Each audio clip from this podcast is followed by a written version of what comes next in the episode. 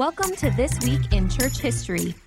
We're grateful you joined us for a wide ranging conversation about events in the history of the church. Here are our hosts, Dr. Michael McMullen and John Mark Yates. The supreme contribution of the New World to the Old is the contribution of religious liberty. This is the chiefest contribution that America has made thus far to civilization, and historic justice compels me to say that it was preeminently a Baptist contribution.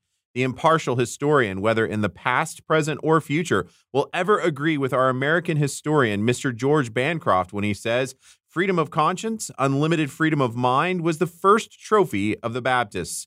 And such historian will concur with the noble John Locke, who said, The Baptists were the first propounders of absolute liberty, just and true liberty, equal and impartial liberty. Thus spoke George W. Truett, famed pastor of First Baptist Church Dallas, on a Sunday afternoon, May 16, in 1920, from the steps of the Washington, D.C. Capitol to a, to a crowd of around 15,000 people. This speech cast a long shadow over Baptist engagement in the political realm during the 20th century, especially as it relates to religious liberty. Today, I'm joined by the president of the Ethics and Religious Liberty Commission of the Southern Baptist Convention, Dr. Russell Moore. Dr. Moore is a well published author and a frequent commentator on issues relating to religious liberty and the right person to chat with today. Welcome, Dr. Moore, to This Week in Church History. Well, thanks for having me. Thrilled to be with you. Yeah, I'm excited to have you uh, be able to talk about this particular event. It seems uh, so uh, amazing this this image in 1920 of a pastor standing, giving uh, on the steps of the Capitol, giving this amazing oration relating to uh, religious liberty. Um, why was religious liberty such a theme for Truett and actually many Baptists in his day? Well, I think there are a number of reasons. One of them being that it's an essential part of the, the Baptist uh, DNA. I mean, this is uh, this is uh, the reason um, that Baptists emerged in England and then uh, in the colonies. Right. Uh, so there were there's a, a sense of that that continuity that's there, and then there were also uh, concerns that were happening as the country was growing, as the country was urbanizing. Um, of, of whether this was going to continue to be the case. So you can you can see some of the concerns. I mean, not just religious liberty, but you can see concerns taking place um, at the beginning of that roaring 20s uh, time about all of the aspects of American life and American freedom. Is, is, this going to be forgotten? Are we going to lose our character as a, as a country when it comes to some of these constitutional guarantees? There was a lot of that concern uh, going on. It's it's interesting too when you when you look at in 1920. Here's Truett. He's at, I mean, the First Baptist Church, Dallas, right? Mm-hmm. Such such a huge platform uh, at that standpoint. Yet he already was a, a well respected leader. I mean, Woodrow Wilson had personally selected Truett uh, as one of 20 pastors he sent uh, overseas to preach to to men serving their country during World War One. Um, he he had this persona and uh, really this gravitas that allowed him to speak effectively uh, to this issue. When he's talking about religious liberty, what does he mean by religious liberty? Well, I think it's important to, to take in into uh, consideration the context of what an unusual moment it was. Mm-hmm. So Truett is kind of right between the the early Baptist uh, days, where Baptists essentially were marginalized, uh, dissenters, uh, having to uh, having to argue for not uh, having to have a license to preach against the state churches um, in the in the states. To the the time where this was the moment where uh, First Baptist Dallas really is a sort of a metaphor here right. of a place that was established, respected, uh, so that you were able to to stand on the steps of the Capitol without um, uh, there wasn't spectacle, there wasn't uh, inflammatory rhetoric. So it wasn't the sort of thing where people are lining up uh, in the way that someone might now to right. say what's what's about what crazy thing is about to happen. no one was expecting that, and also because Truett himself, I think, wasn't just the moment. I think Truett himself worked really hard uh, not to demagogue. Mm. It doesn't mean mm. that he didn't have flaws, um, and, and it doesn't mean that he wasn't like all of us to some degree a man of his time. But he really did seek to persuade people. And mm. I think mm. you can see that in that address. This isn't right. just, uh, um, he's not just speaking to his people who are overhearing him. He, he really is speaking to those who might not have any concern for religious freedom or who might even be opposed to it. Right. So I think the moment is really important there. But also, because what Truett is, it seems to me really careful to do in that address is to define religious uh, freedom in ways that are not mere self interest. Mm. And and that's what um, I think really almost in every era, someone who's not familiar with why religious freedom matters will always want to say, well, yes, you're wanting to advocate for yourself or for your institutions and your organizations, but not for other people. Right. And Truett was really careful uh, to come in and say, this is for everybody, including uh, people that I would disagree with on everything. Right. Yeah, it's interesting. He even points to atheists as uh, deserving yeah. of liberty uh, in, in, the midst of this. It's it's fascinating. This this um, address happens on on May 16. It's a few weeks before the Southern Baptist Convention. Gambrell is the president of uh, the convention, and he makes sure that this address gets printed and distributed amongst attendees at the SBC uh, in an in, with a with a bit of a uh, an introduction by him stating that this is one of the most important things for us in our day and our time to understand how religious freedom works uh, for us and for uh, our churches. What other philosophies in the uh, early 20th century were were pressing against uh, Baptist ideals of religious liberty or religious freedom that that really made Truett feel like this is what he needed to address, that, that he needed to put forward on this uh, occasion? Well, I think there were some legitimate concerns, some illegitimate concerns, which is always easy to see looking from this vantage point that it was at the time. But there were some people who were really concerned, I think, illegitimately on the basis of uh, growing Catholic uh, immigrant populations, uh, especially in the cities. Yeah. So if you think about what happened, uh, for instance, in the 1928, just a few years after this presidential campaign with uh, Al Smith as the Democratic nominee, was the first Roman Catholic uh, major party nominee. And the assumption was this is the Vatican's way of uh, taking control of the levers of power in the United States for mm. a lot of people. And then that's repeated later on in 1960 with John F. Kennedy. Right. I mean, now it's easy for us to look at it and say the Pope doesn't even have an authoritarian hold on Rome, much less on any other country. But at the time, that was a real you know, that was a real concern.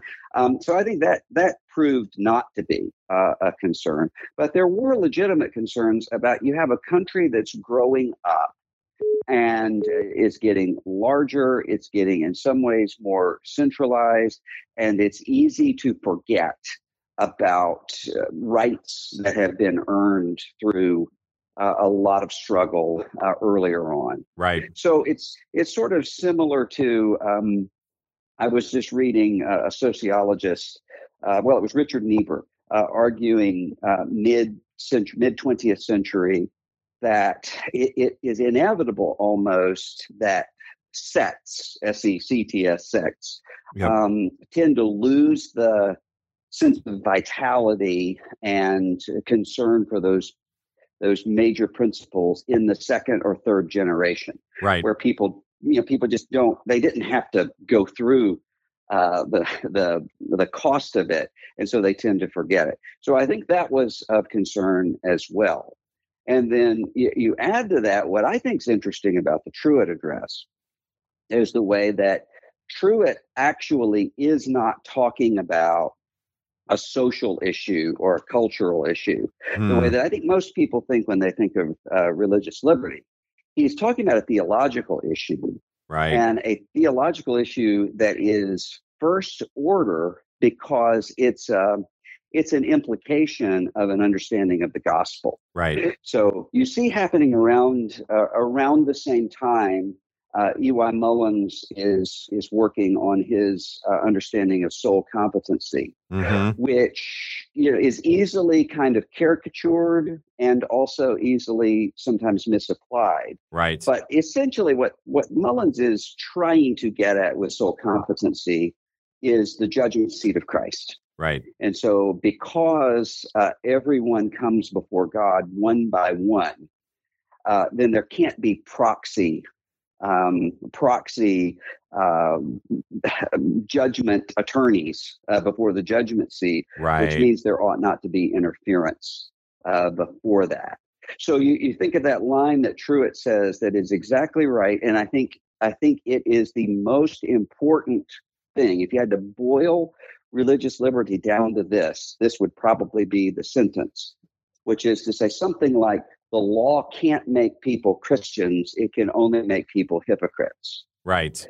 And so if you if you have an understanding of religion that religion is just serving a social function, it's keeping you in line, it's propping up the social order, then you can have a you can have a mandated uh, religion, either culturally or, or legally.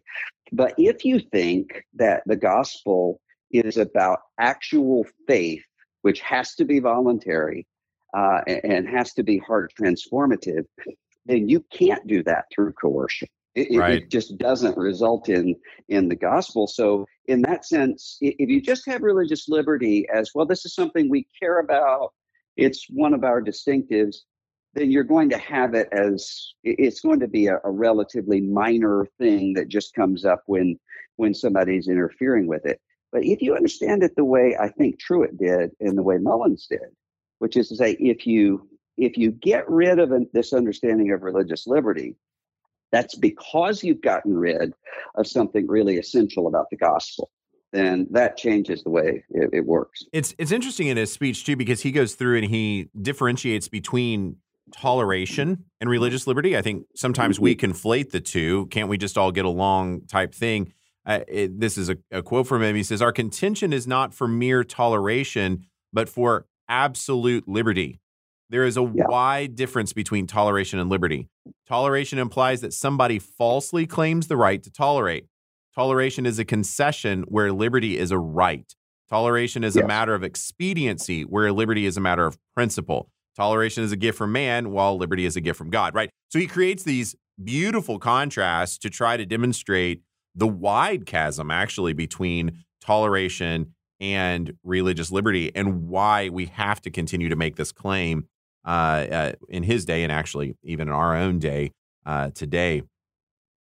With this type of understanding that he's putting between even toleration and religious liberty, uh, you know, one of his flaws, if we're looking back at it uh, today, uh, would be for all the claims of religious liberty, he doesn't seem to want to extend that to Catholics why not? I mean, we've kind of hinted at this already, but why this uh, really uh, strong concern about Catholics in America at the beginning of the 20th century?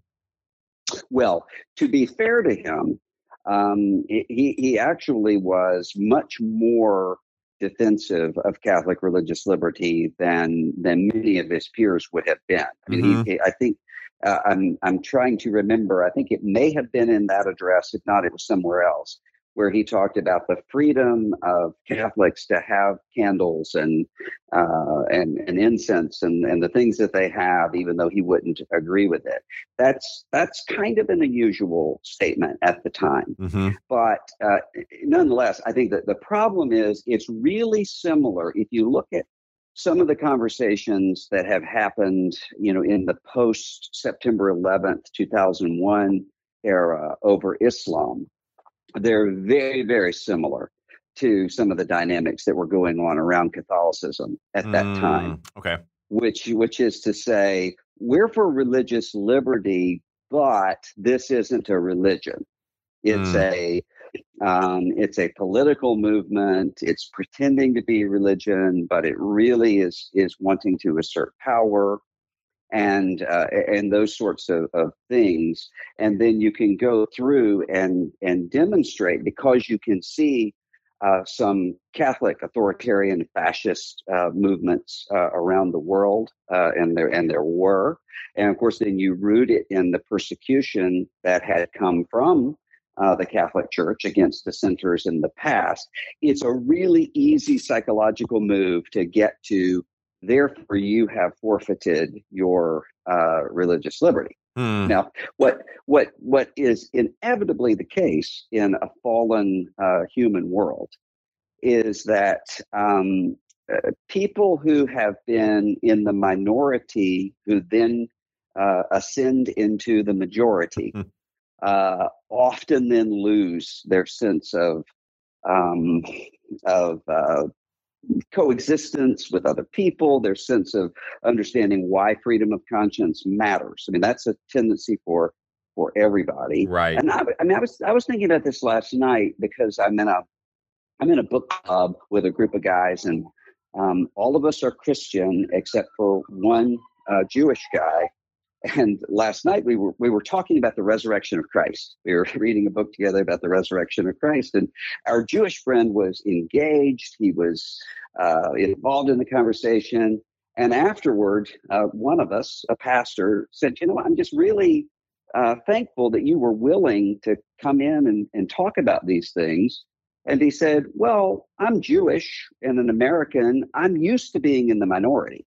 Because I'm not mm. shocked when I'm around people who disagree with me. And there's there's something about moving from that minority status into majority status um, that, left to itself with fallen human nature, often ends up in saying, "Let's find out who we can who we can exclude and who we can can hem in." And that's why it takes a lot of constant reminders of, of why this is important to get away from that. So, obviously, I think that's something that would be a huge takeaway. And I'm thinking for my listeners, uh, you know, what is what are some things that we uh, could learn in our own day from a, man like uh, George Truett, who you know is speaking this way hundred years ago, but his words seem timeless when you when you read them. Uh, what are some of the things that you would say that we should be taking away uh, thinking about religious liberty in our own day? When you look at the things about Truett that do seem timeless, I mean, because as you and I mentioned, there are there are things that that one looks at and says this seems um, to be a, a relic of its time. It doesn't seem to be completely consistent. The things that are timeless are the things that are uh, older than just his moment. Mm. So you, you, can see that Truett is building off of um, John Leland and Isaac Backus and Thomas Helwys and these these earlier Baptist uh, figures who faced genuine persecution. Right. And, uh, uh, Truett was not in any danger of anyone arresting him uh, at the Capitol or in Dallas or, or anywhere else. Right. These people were.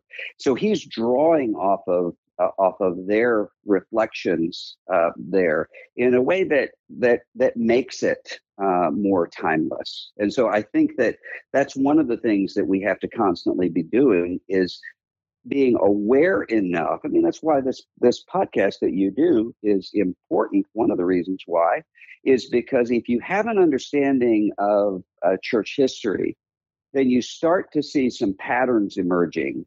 Right. You know, in, in ways that can start to feel familiar uh, to you. So um, when you have, um, you know, you're you're trying to uh, organize your people in your community to do evangelism with uh, Muslims and there are some who would rather go to the city council and outlaw the, the mosque and get it zoned out of existence. Right. Then you can look back and say, okay, we have seen this before. And and we know where this ends. And where this ends is not not only is not good for us, but it also means that what you end up doing is keeping the gospel away from people for whom Jesus died. That's right. And instead saying to them, we want you to pretend like you're Christians. Right. And you know, I saw a quote. Um, someone was talking about some some uh, Christian uh, figure, and whether or not it's fair to this person is beside the point. Um, it said that this person talks as though he would rather live in a neighborhood of atheists with Christmas trees than in a neighborhood with Sudanese Christians.